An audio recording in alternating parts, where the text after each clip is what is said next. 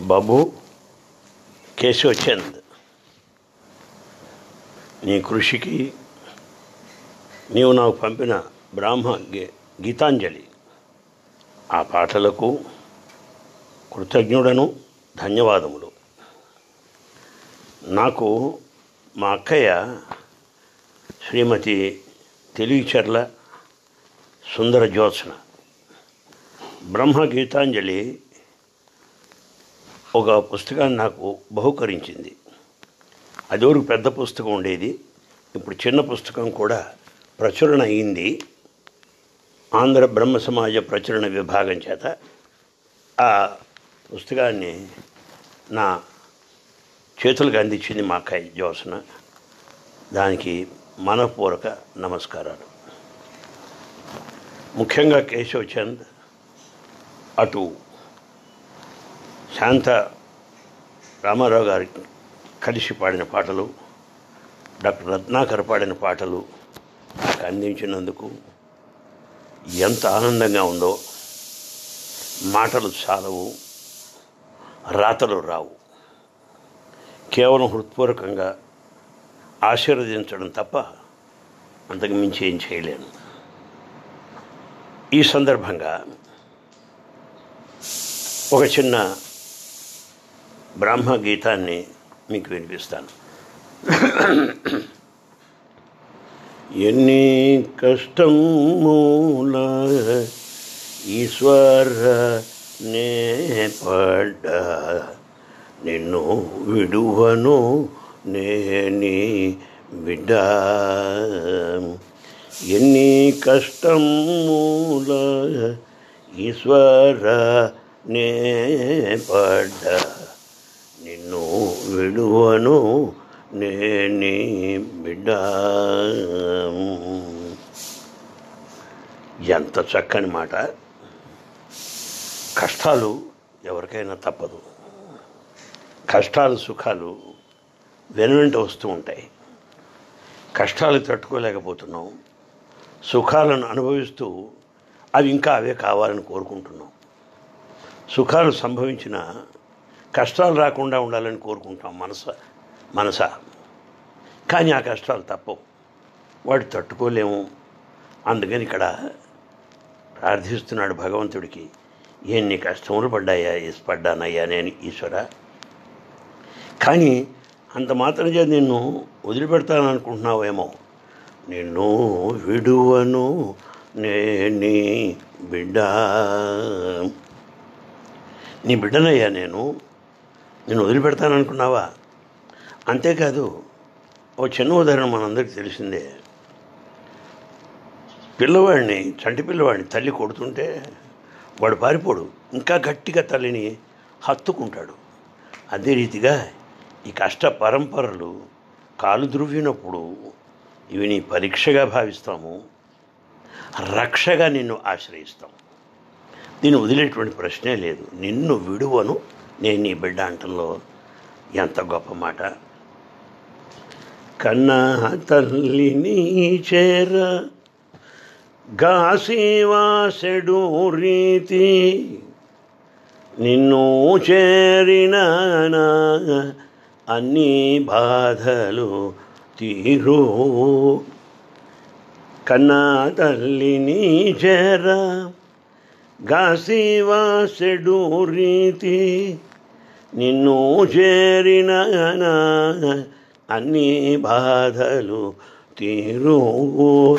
ఎన్ని కష్టముల ఈశ్వర నే పడ్డా నిన్ను విడువను నేని బిడ్డ. అంటే ఎంతో భయపడుతున్నటువంటి పిల్లాడు బయట వాళ్ళంతా భయపడుతూ ఉంటే ఆ చుట్టుపక్కల దృశ్యాలు చూచి తాను భయభ్రాంతులకు లోనైతే ఏం చేస్తాడు? తల్లి దగ్గరికి పరిగెత్తుకొని వెళ్తాడు. ఎప్పుడైతే తల్లి ఒడిలోకి చేరతాడో వాడికి భయం లేదు దుఃఖాలు లేవు బాధలు లేవు. ఎందుకంటే తల్లి సంరక్షణలో ఉన్నాడు కనుక. కన్న తల్లి సాక్షాత్తు పరమాత్మ. ఆయన అన్ని బాధలు తీరాలంటే అదిగో ఆయన ఆశ్రయించాలి. నిన్ను విడువను నే బిడ్డ అంటంలో ఆంతర్యం ఇదే అని మనం చేస్తున్నాను. కన్నావారలా కన్నావాడవు కన్నవాడవు నీవు ఎన్నాని కన్నాను ఎక్కువెవ్వరు రా. ఎన్నాని కన్నాను ఎక్కువెవ్వరు రాగా అమ్మలుగా ఉన్నాయమ్మ మూరమ్మల మూలపటమ్మ చాలా పెద్దమ్మ అన్నట్టుగా మనందరినీ కన్నది అదిగో ఆ జగన్మాత ఆ పరమాత్మ. సృష్టికారకుడైనటువంటి ఆ పరమాత్మ. ఉన్నావు నాయన. మరి మా సృష్టికి కానీ మా జన్మకు కానీ కారణమైనటువంటి నీవైనప్పుడు నీకన్నా ఎక్కువగా ఎవరైనా ఉంటారా? ఉండరు. నీవే నా జన్మ కారణం. కనుక నిన్ను మించిన వాళ్ళు నాకు ఎక్కువ ఎవరు ఉండరు. ఎంత గొప్ప మాట చూడండి. మనం ఏదో భౌతికంగా లౌకికంగా కనబడ్డ ప్రతివాడు ఎక్కువగా అని మనం భ్రమపడుతూ ఉంటాం. ఆ ఎక్కువగా పడి భ్రమపడి మోసపోతూ ఉంటాం. అలా కాదు. వీళ్ళెవరా? కావాల్సింది. వీళ్ళందరినీ కన్నటువంటి వాడు. అదిగో బంధువు ఉన్నాడు. అదిగో ఆ ఆ తండ్రి ఉన్నాడు. జగత్పిత. ఆయన్ని ఆశ్రయించాలి. అందుకనే ఏ అన్నమాట నీకన్నా ఎక్కువ ఎవరు లేరు.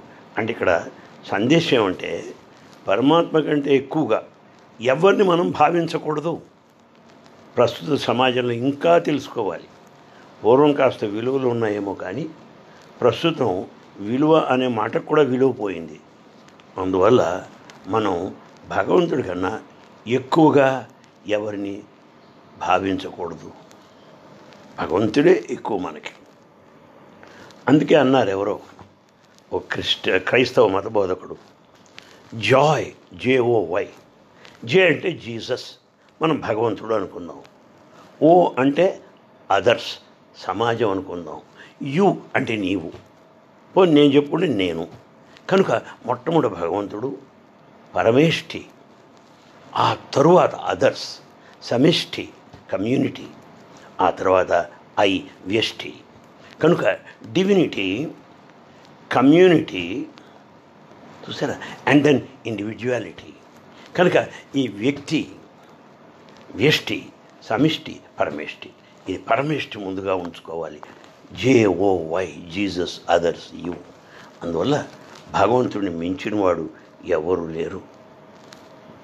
మా అమ్మగారు ఎప్పుడు చెప్తుండేది కామరాజ్ సరోజన్ దేవి గారు వూల్స్లీ అనేటువంటి ఒక దొరగారు ఉండేవాట బ్రిటన్ రాజ్యంలో. ఆయన యొక్క మాటలన్నీ కూడా రాజుగారి మాటలన్నీ విని ఈ ఊల్సీ అనేవాడు చాలామందిని ఉరి తీశాట. రాజుగారి ఆజ్ఞ ప్రకారమే. అప్పుడు ఈ ఊల్సీ అనేవాడు ఉరికంబ నెక్కుతూ ఒక ప్రార్థన చేసేవాట. Had I but served my king had I but served my lord సవరించుకుంటున్నాను జాగ్రత్తగా గమనించండి. Had I but had I served my lord with half the zeal I served my king he would not have deserted me చూశారా? నేను నా రాజు పైన చూపించే విధేయత పైన సగమైనా సరే భగవంతుడి పైన కలిగి ఉంటే నా ముసలితనంలో ఇలా ఉరికమ్మ అనేకోవాల్సిన పరిస్థితి వచ్చేది కాదు కదా అన్నట్ట. అదే రీతిగా వారి వీరి మాటలు వింటూ వారి వీరికి లోబడి మనం గడిపే కంటే పరమాత్మ యొక్క సందేశాన్ని పరమాత్మ యొక్క గీతాలను కీర్తిస్తూ అనుభవిస్తూ ఆనందించడం మించింది మరొకటి లేదు. చూడండి ఇక్కడ అంటున్నారు ఎప్పుడు లోపాల ఏకాంతముగా వెల్గి తప్పులొప్పులు తెలుపు. తండ్రి వీవే కదరా అబ్బా అబ్బా ఎంత చక్కని మాట. ఎప్పుడు లోపల ఏకాంతముగా వెలిగి మనలో భగవంతుడు ఏకాంతంగా ఉన్నాడు. ఇది అంతర్ముఖుడైనటువంటి వాడికి ఆత్మస్వరూపంగా భగవంతుడు ఉన్నాడు అని గుర్తించగలుగుతాడు. ధ్యానం చేత పెద్దల యొక్క సందేశ ఆలకించుడు చేత గ్రంథ పఠనం వలన తన ఆత్మ తత్వాన్ని గుర్తించి లోపల ఆత్మస్వరం లోపలగా ఉన్నది. ఎప్పుడు లోపల ఏకాంతముగా వెళ్ళి లోపల ఏకాంతంగా ఉన్నది వాడు ఆత్మ మాత్రమే. ఉండి ఏం చేస్తున్నాడు? తప్పులొప్పులు తెలుపు. తండ్రి వీవే కదరా. ఏది తప్పు ఏది ఒప్పు? Discrimination judgment. చెప్పేవాడు భగవంతుడు మన లోపల ఉన్నాడు. అందువల్ల ఎవరైనా మాట్లాడేటప్పుడు చూడండి ఆత్మ సాక్షిగా చెప్తున్నానంటాడు. చూసారా? ఆత్మయే witness. It is eternal witness ఆత్మయే సాక్షి. సాక్షియే ఆత్మ. ఎటర్నల్ విట్నెస్ ఈజ్ ఆత్మ. ఆత్మ ఈజ్ దట్ విట్నెస్ కనుక లోపల సాక్షిగా భగవంతుడు నిలబడి ఏకాంతంగా ఉంటూ ఏది మంచి ఏది చెడు మనకి హెచ్చరిస్తూనే ఉన్నాడు. తప్పులొప్పులో తెలుపు తండ్రి వీవే కదరాగా. తండ్రి ఏ రీతిగా అయితే మంచి చెడు చెప్తుంటాడో అలాగే భగవంతుడు ఆత్మస్వరూపుడై సాక్షిభూతుడై ఏకాంతంగా ప్రతి జీవిలో ఉంటూ మంచి చెడులు మనకు తెలియచేస్తుంటాడు అని అంతరార్థం ఇందులో ఉన్నది. నాలోనుందువు నీవు నీలోనుందును నేను ఏలీల చూడనం ఎలు వాడవు నీవే. నాలోనుందువు నీవు నీలోనుందును నేను. ఏలీల చూడను ఎలు వాడవు నీవే. హే భగవాన్ నాయన పరమాత్మ నువ్వు నాలో ఉన్నావయ్యా. నేను నీలో ఉన్నాను. అనడంలో జీవుడు దేవుడు ఒకటే అనే అద్వైత తత్వం మనకు తెలుస్తున్నది. ఇట్టి అద్వైత భావనలో దేవుడు జీవుడు దేవుడు వేరు కాదు సుమ. దేవుడిలోనే జీవుడున్నాడు జీవుడిలోనే దేవుడున్నాడు అనే ఏకాత్మ తత్వం మనకు తెలుస్తూ ఉంటుంది. ఎంత చక్కని కీర్తన ఎంత చక్కని భావము. నేను నీలోనే ఉన్నాను అనుకున్నా. భగవంతుడా నువ్వు నాలో ఉన్నానని అనుకున్నా. లోపలుండు బయట ఉండు. నీలో నేను ఉండవచ్చు నువ్వు నాలో ఉండవచ్చు. ఏ లీల చూచినా ఎట్లా అనుకున్నా సరే నన్ను ఏలువాడవు నువ్వే సుమా. నన్ను కాపాడవలసిన వాడి నువ్వే అన్న భావం ఇందులో వ్యక్తంగా అయింది. ఖేదమే కానీరా మోదామే కానీరా ఏదైననే మీరా నిధయే కదరా. ఏదైననే మీరా నిదయే కదరా ఖేదం ఆ సంతోషం దుఃఖం మోదం సంతోషం ఖేదం దుఃఖం ఈ ఖేదమునందు మోదమునందు దుఃఖమునందు సుఖమునందు ఏదైనా సరే ఏదైతే ఏమయ్యా నీ దయ నీ సంకల్పం నీ ప్రసాదం అన్న భావన మనకు ఉండాలి ఏదైనా సరే నీచ అందుకే క్రైస్తవులు ప్రార్థిస్తుంటారు. Thy shall be done on earth as it is in heaven చూసావా? నీ యొక్క ఇచ్ఛ నెరవేరాలి. అంతేగాని మనం ఎప్పుడు మన ఇచ్ఛ నెరవేరాలి అని అనుకోకూడదు. కనుక జీవితంలో ఖేదం లేదా మోదం సుఖం లేదా దుఃఖం ఏదైతే నీదయ్యే కదరా అని అనుకోవాలి. భగవంతుడు తల్లి కనుక మన దుఃఖపెట్టాడు నువ్వు అనుకోవచ్చు. ఈ దుఃఖంలోనే తర్వాత కాలంలో సుఖం ఉన్నది. ఇప్పుడున్నటువంటి సుఖం చూసి నువ్వు ఆనందపడవచ్చు. తర్వాత కాలంలో దుఃఖం తప్పదు. సైకిల్ చక్రంలాగా ఓ పెద్ద బండి చక్రంలాగా ఈ కాలచక్రం పైకి కిందకి వస్తూ ఉంటాయి. కష్ట సుఖములు కలిసి ఉండు విడదీసి గడుపరాదు కష్టంలోనే సుఖం ఉన్నది. పరీక్షల కోసం కష్టపడి చదువుతూ ఉంటే ఆ కష్టంలో ర్యాంకులో పాస్ అయ్యేటువంటి సుఖం ఉన్నది. తల్లి శిశు జననం అప్పుడు ఎంతో కష్టపడుతుంది. ఆ పిల్లవాడు కలగానే ఎంతో ఆనందపడుతుంది. అదే రీతిగా సుఖంలో దుఃఖం ఉన్నది. దుఃఖంలో సుఖం ఉన్నది. ఏదైనా నీ దయ్య కదరా అన్నభావం ఉండాలి. మన బ్రహ్మధర్మ గీతాంజలి ఎన్ని తత్వాలు తెలియజేస్తున్నాయో. బ్రహ్మధర్మ గీతాలలో ఉన్నటువంటి ఈ యొక్క తాత్విక దృష్టి ధార్మిక దృష్టి ఆధ్యాత్మిక దృష్టి మరి ఏ గీతంలో కూడా కనపడదు మనకి. మన పాడే పాటలన్నీ కూడా కేవలము ఇది నామావళి కాదు ఇది భావార్చన. భావములతో భగవంతుడిని మనం అర్చిస్తున్నాం. అది మనం బాగా గుర్తించినటువంటి సత్యం అనుభవిస్తున్నటువంటి పరమ సత్యం భావార్చన గుణార్చన. భగవంతుడి యొక్క గుణగణములు మనం కీర్తిస్తున్నాం లీలార్చన భగవంతుడికి లీలను మనం కీర్తిస్తున్నాం. కనుక మన బ్రాహ్మధర్మము అనేకమైనటువంటి విషయాలను ఈ బ్రాహ్మధర్మ గీతాంజలిలో వ్యక్తపరుస్తున్నాయి. అది మనం తెలుసుకోవాలి. నేను నీ బిడ్డను అంటంలో నేను మామూలు వాడిని రోడ్డు మీద ఉండేవాడిని అనుకుంటున్నామేమో నీకు చాలా దగ్గరవాడిని. నీ బిడ్డనయ్యా అని సంబోధించడంలో విశిష్టాద్వైత భావం ఉన్నది. నువ్వు వేరు నేను వేరు అనుకుంటే ద్వైతం అయిపోయింది. నీ బిడ్డ నేను అనేటప్పటికల్లా ఇది ఒక విశిష్టాద్వైతం అయిపోయింది. తర్వాత నేను చేరగానే నా కష్టాలు తీరిపోతాయి అంటంలో ఈ జగత్తంతా కూడా కష్టసుఖముల సమ్మిళితం అని మనకు అర్థమైంది. అనిత్యమైనటువంటిది అసుఖం అనిత్యం అసుఖం ఇమం ప్రాప్యం. ఈ లోకమంతా కూడా అనిత్యమైనటువంటిది అసుఖంతో కూడుకున్నటువంటి ప్రపంచంలో నిజమైనటువంటి ఆనందం ఎక్కడున్నది? పరమాత్మలో ఉన్నది. అందువల్లే సత్యం జ్ఞానం అనంతం బ్రహ్మ. ఆనందరూపం అమృతం యద్వివాది శాంతం శివమద్వైతం. శుద్ధం అపాప విద్ధం అన్న ప్రార్థనలో ఉద్బోధన ఇదే. ఆనంద స్వరూపుడైన పరమాత్మలో చేరినప్పుడు మనకి ఏ బాధలు ఉండవు అనేటువంటిది మనకి ఇందులో తెలిసేటువంటి విషయం అనగా ఆనందమే పరమా ఆనందాధ్యేవ కలిమాని భూతాన్ని జాయంతే ఆనందం జాతాని జీవంతి అంటున్నది తైతిరూపనిషత్తు అట్టి ఆనందంలో పుట్టి ఆనందంలో జీవిస్తూ ఆనందంలో లయము చెందేటువంటి వాడు జీవుడు. నిన్ను చేరిన నాకు అన్ని బాధలు. అంటే ఆ ఆనందంలో చేరినప్పుడు ఇంకా నాకెక్కడ ఉండదు. పట్టపగలు సూర్యరశ్మి వల్ల ఈ ప్రకాశం అంతా ఉన్నప్పుడు చీకటేట పటాపంచలైపోతుందో ఆనంద స్వరూపుని సాన్నిధ్యంలో మనకెక్కడ చీకటి దుఃఖం అనేది ఎక్కడ ఉండటానికి వీల్లేదు.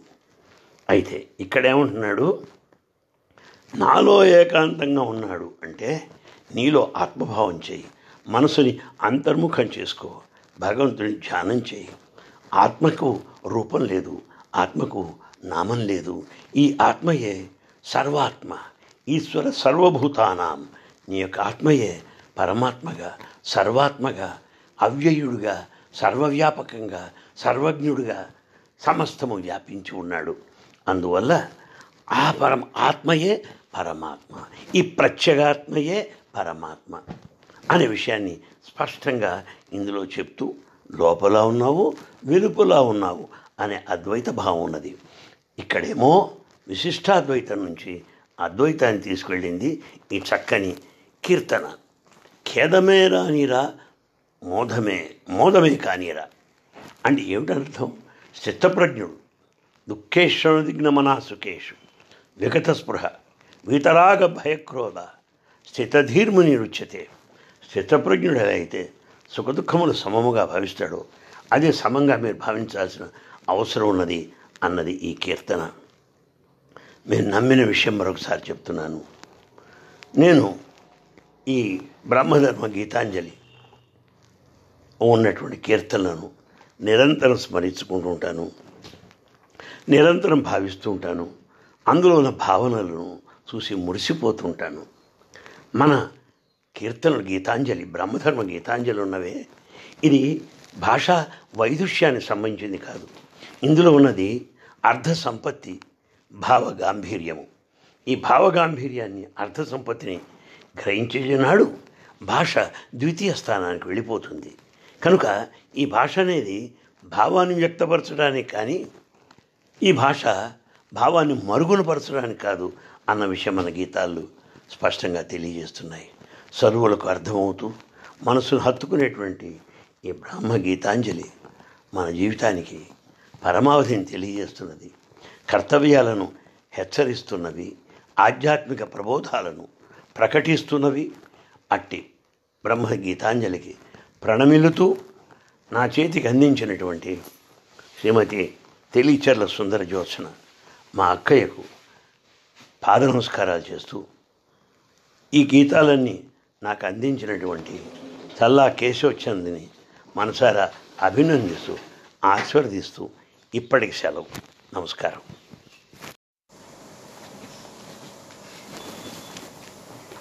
బాబు కేశవచంద్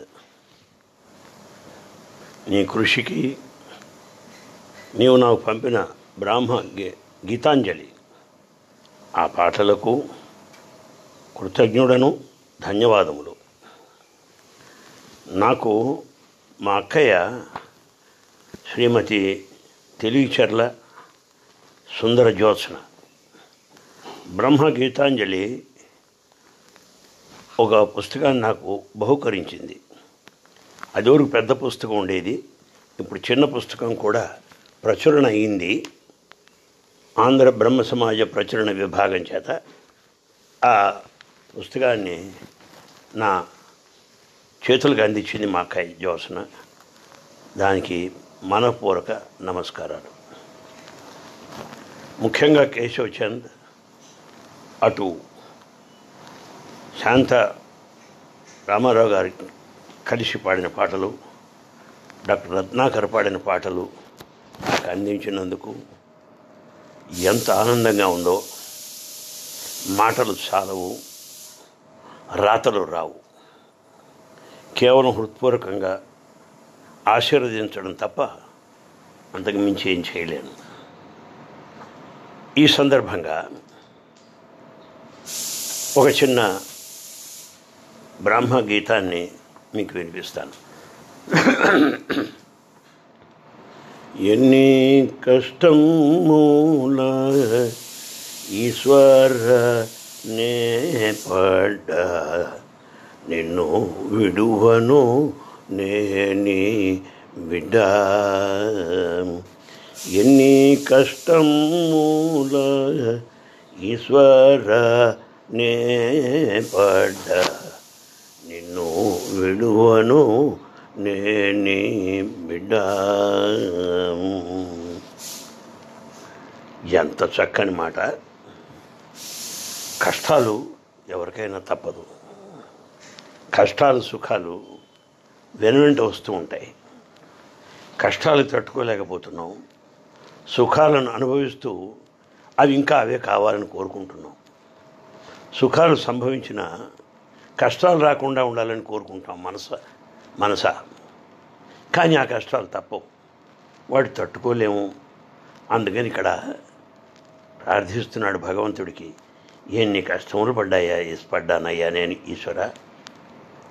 కానీ అంత మాత్రం చేత నిన్ను వదిలిపెడతాను అనుకుంటున్నావేమో నిన్ను విడువను నేని బిడ్డ. నీ బిడ్డనయ్యా నేను.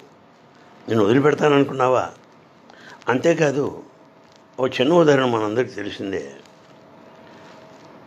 పిల్లవాడిని చంటి పిల్లవాడిని తల్లి కొడుతుంటే వాడు పారిపోడు. ఇంకా గట్టిగా తల్లిని హత్తుకుంటాడు. అదే రీతిగా ఈ కష్ట పరంపరలు కాలు ద్రువ్వినప్పుడు ఇవి నీ పరీక్షగా భావిస్తాము. రక్షగా నిన్ను ఆశ్రయిస్తాం దీన్ని వదిలేటువంటి ప్రశ్నే లేదు. నిన్ను విడువను. నేను నీ బిడ్డ అంటంలో ఎంత గొప్ప మాట.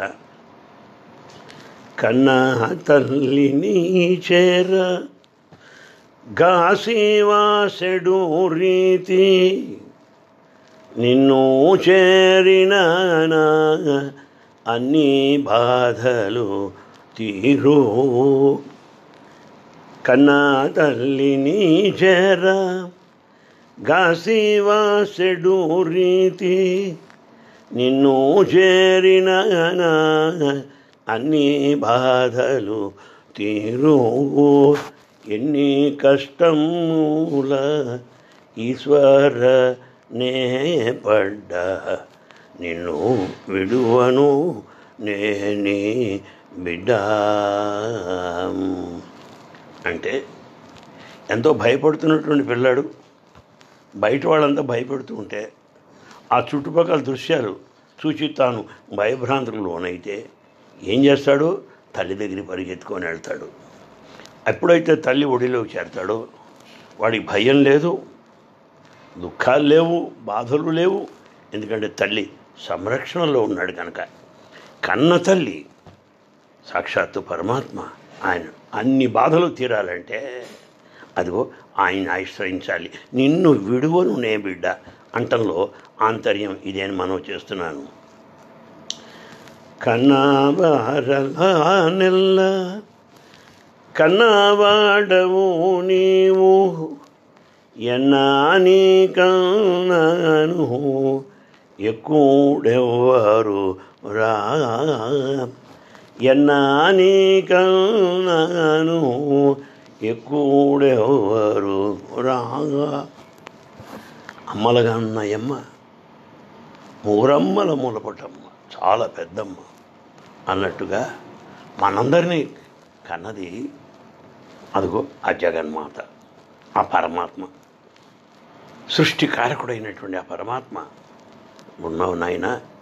మరి మా సృష్టికి కానీ మా జన్మకు కానీ కారణమైనటువంటి నీవైనప్పుడు నీకన్నా ఎక్కువగా ఎవరైనా ఉంటారా? ఉండరు. నీవే నా జన్మ కారణం. కనుక నిన్ను మించిన వాళ్ళు నాకు ఎక్కువ ఎవరు ఉండరు. ఎంత గొప్ప మాట చూడండి. మనం ఏదో భౌతికంగా లౌకికంగా కనబడ్డ ప్రతివాడు ఎక్కువగా అని మనం భ్రమపడుతూ ఉంటాం. ఆ ఎక్కువగా పడి భ్రమపడి మోసపోతూ ఉంటాం. అలా కాదు. వీళ్ళెవరా? కావాల్సింది. వీళ్ళందరినీ కన్నటువంటి వాడు. అదిగో బంధువు ఉన్నాడు. అదిగో ఆ ఆ తండ్రి ఉన్నాడు. జగత్పిత. ఆయన్ని ఆశ్రయించాలి. అందుకనే ఏ అన్నమాట? నీకన్నా ఎక్కువ ఎవరు లేరు. అంటే ఇక్కడ సందేశం ఏమంటే పరమాత్మ కంటే ఎక్కువగా ఎవరిని మనం భావించకూడదు. ప్రస్తుత సమాజంలో ఇంకా తెలుసుకోవాలి. పూర్వం కాస్త విలువలు ఉన్నాయేమో కానీ ప్రస్తుతం విలువ అనే మాటకు కూడా విలువ పోయింది అందువల్ల మనం భగవంతుడి కన్నా ఎక్కువగా ఎవరిని భావించకూడదు. భగవంతుడే ఎక్కువ మనకి. అందుకే అన్నారు ఎవరో ఓ క్రిస్ట క్రైస్తవ మత బోధకుడు జాయ్ జేఓ వై. జే అంటే జీసస్. మనం భగవంతుడు అనుకున్నాం ఓ అంటే అదర్స్ సమాజం అనుకుందాం. యు అంటే నీవు. ఓ నేను చెప్పుకుంటే నేను. కనుక మొట్టమొదటి భగవంతుడు పరమేష్ఠి. ఆ తరువాత అదర్స్ సమిష్టి కమ్యూనిటీ. ఆ తర్వాత ఐ వ్యష్టి కనుక డివినిటీ కమ్యూనిటీ చూసారా? అండ్ దెన్ ఇండివిజువాలిటీ కనుక ఈ వ్యక్తి వ్యష్టి సమిష్టి పరమేష్టి. ఇది పరమేష్టి ముందుగా ఉంచుకోవాలి. J O Y Jesus others you అందువల్ల భగవంతుడిని మించిన వాడు ఎవరు లేరు. మా అమ్మగారు ఎప్పుడు చెప్తుండేది కామరాజ్ సరోజనదేవి గారు వూల్స్లీ అనేటువంటి ఒక దొరగారు ఉండేవాట బ్రిటన్ రాజ్యంలో. ఆయన యొక్క మాటలన్నీ కూడా రాజుగారి మాటలన్నీ విని ఈ ఊల్సి అనేవాడు చాలామందిని ఉరి తీశాట. రాజుగారి ఆజ్ఞ ప్రకారమే. అప్పుడు ఈ ఊల్సి అనేవాడు ఉరికంబాన్ని ఒక ప్రార్థన చేసేవాట. Had I but served my king had I but served my lord సవరించుకుంటున్నాను. జాగ్రత్తగా గమనించండి. Had I but had I served my lord with half the zeal I served my king he would not have deserted me చూశారా? నేను నా రాజు పైన చూపించే విధేయత పైన సగమైనా సరే భగవంతుడి పైన కలిగి ఉంటే నా ముసలితనంలో ఇలా ఉరికమ్మ అనేకోవాల్సిన పరిస్థితి వచ్చేది కాదు కదా అన్నట్ట. అదే రీతిగా వారి వీరి మాటలు వింటూ వారి వీరికి లోబడి మనం గడిపే కంటే పరమాత్మ యొక్క సందేశాన్ని పరమాత్మ యొక్క గీతాలను కీర్తిస్తూ అనుభవిస్తూ ఆనందించడం మించింది మరొకటి లేదు. చూడండి ఇక్కడ అంటున్నారు ఎప్పుడు లోపాల ఏకాంతముగా వెల్గి తప్పులొప్పులు తెలుపు. తండ్రి వీవే కదరా. అబ్బా అబ్బా ఎంత చక్కని మాట. ఎప్పుడు లోపల ఏకాంతముగా వెల్గి మనలో భగవంతుడు ఏకాంతంగా ఉన్నాడు. ఇది అంతర్ముఖుడైనటువంటి వాడికి ఆత్మస్వరూపంగా భగవంతుడు ఉన్నాడు అని గుర్తించగలుగుతాడు. ధ్యానం చేత పెద్దల యొక్క సందేశ ఆలకించుడి చేత గ్రంథ పఠనం వలన తన ఆత్మ తత్వాన్ని గుర్తించి లోపల ఆత్మస్వరం లోపలగా ఉన్నది. ఎప్పుడు లోపల ఏకాంతముగా వెళ్ళి లోపల ఏకాంతంగా ఉన్నది వాడు ఆత్మ మాత్రమే. ఉండి ఏం చేస్తున్నాడు? తప్పులొప్పులు తెలుపు. తండ్రి వీవే కదరా. ఏది తప్పు ఏది ఒప్పు? డిస్క్రిమినేషన్ జడ్జిమెంట్ చెప్పేవాడు భగవంతుడు మన లోపల ఉన్నాడు. అందువల్ల ఎవరైనా మాట్లాడేటప్పుడు చూడండి ఆత్మ సాక్షిగా చెప్తున్నానంటాడు. చూసారా? ఆత్మయే witness. It is eternal witness ఆత్మయే సాక్షి. సాక్షియే ఆత్మ. ఎటర్నల్ విట్నెస్ ఈజ్ ఆత్మ. ఆత్మ ఈజ్ దట్ విట్నెస్ కనుక లోపల సాక్షిగా భగవంతుడు నిలబడి ఏకాంతంగా ఉంటూ ఏది మంచి ఏది చెడు మనకి హెచ్చరిస్తూనే ఉన్నాడు. తప్పులొప్పులో తెలుపు తండ్రి వీవే కదరాగా.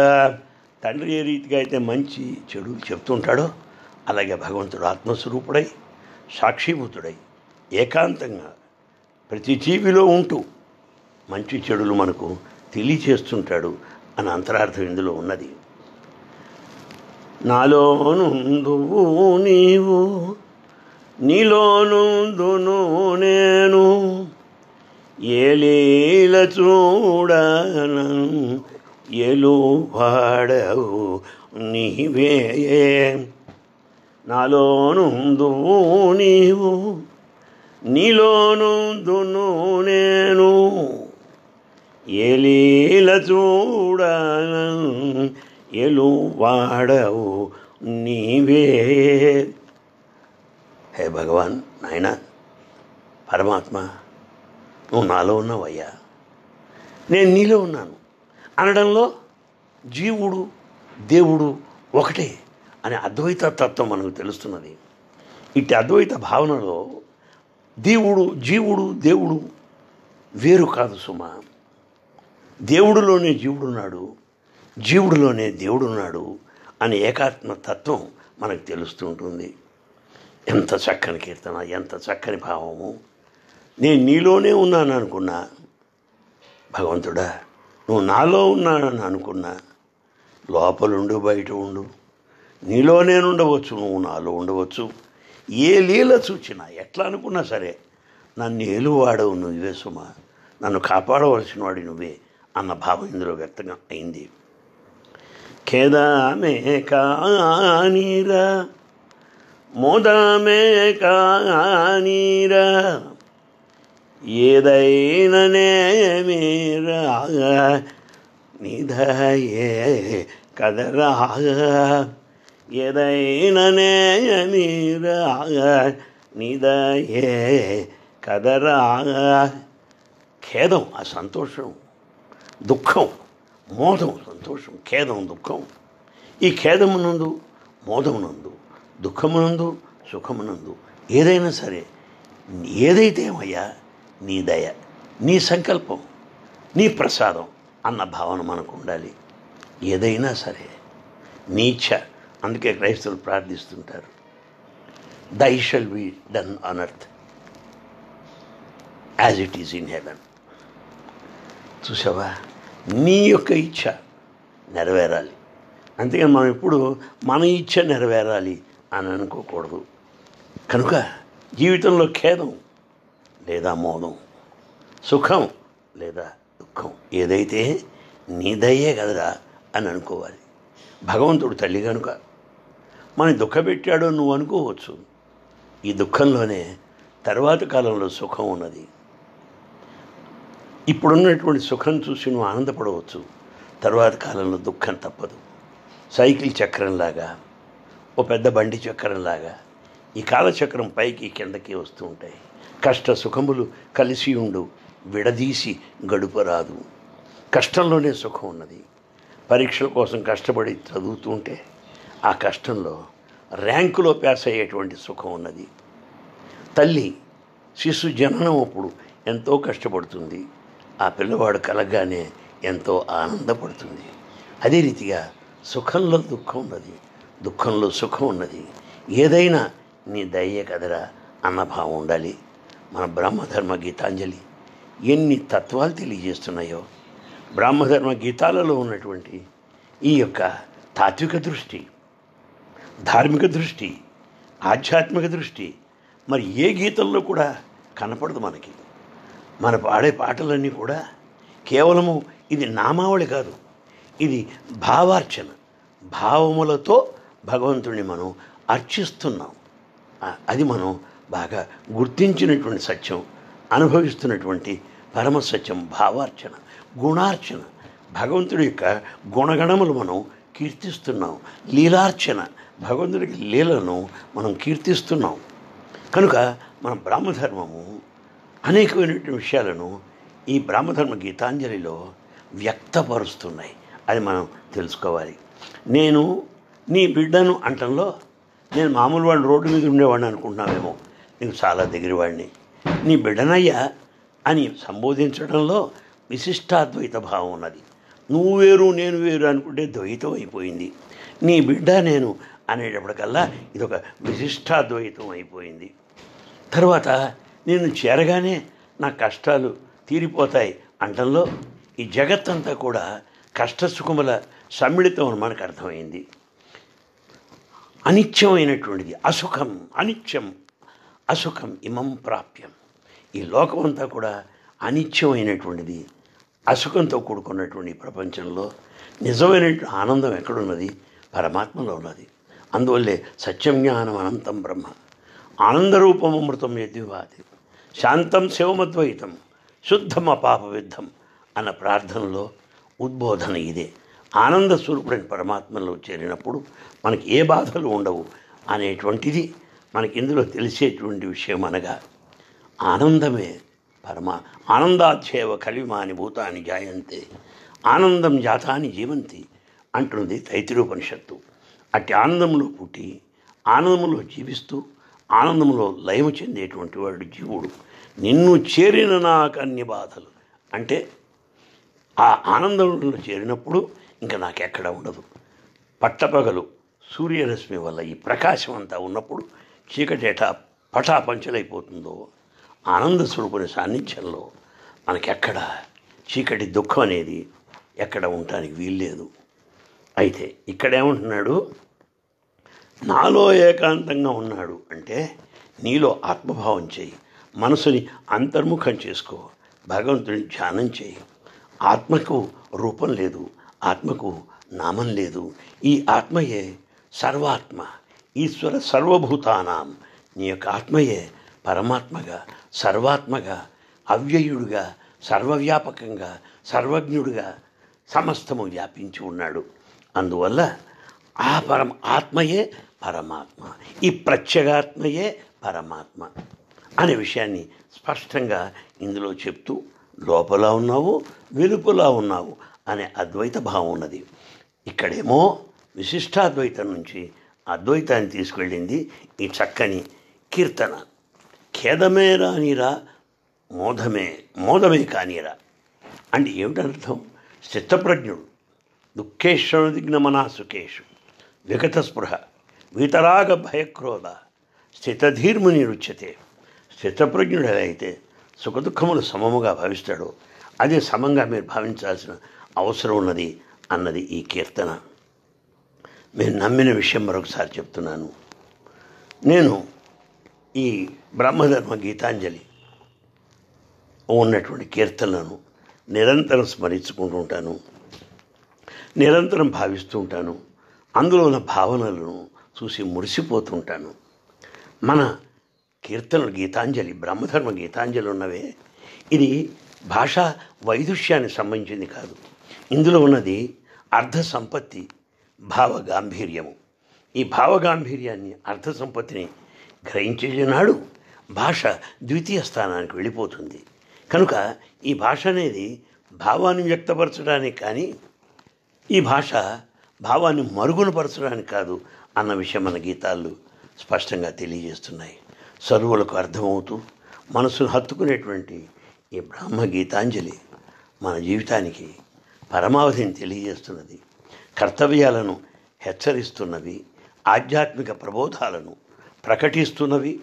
అట్టి బ్రహ్మ గీతాంజలికి ప్రణమిలుతూ నా చేతికి అందించినటువంటి శ్రీమతి తెలిచర్ల సుందర జ్యోత్సన మా అక్కయ్యకు పాద నమస్కారాలు చేస్తూ ఈ గీతాలన్నీ నాకు అందించినటువంటి చల్లా కేశవచంద్ని మనసారా అభినందిస్తూ ఆశీర్వదిస్తూ ఇప్పటికి సెలవు.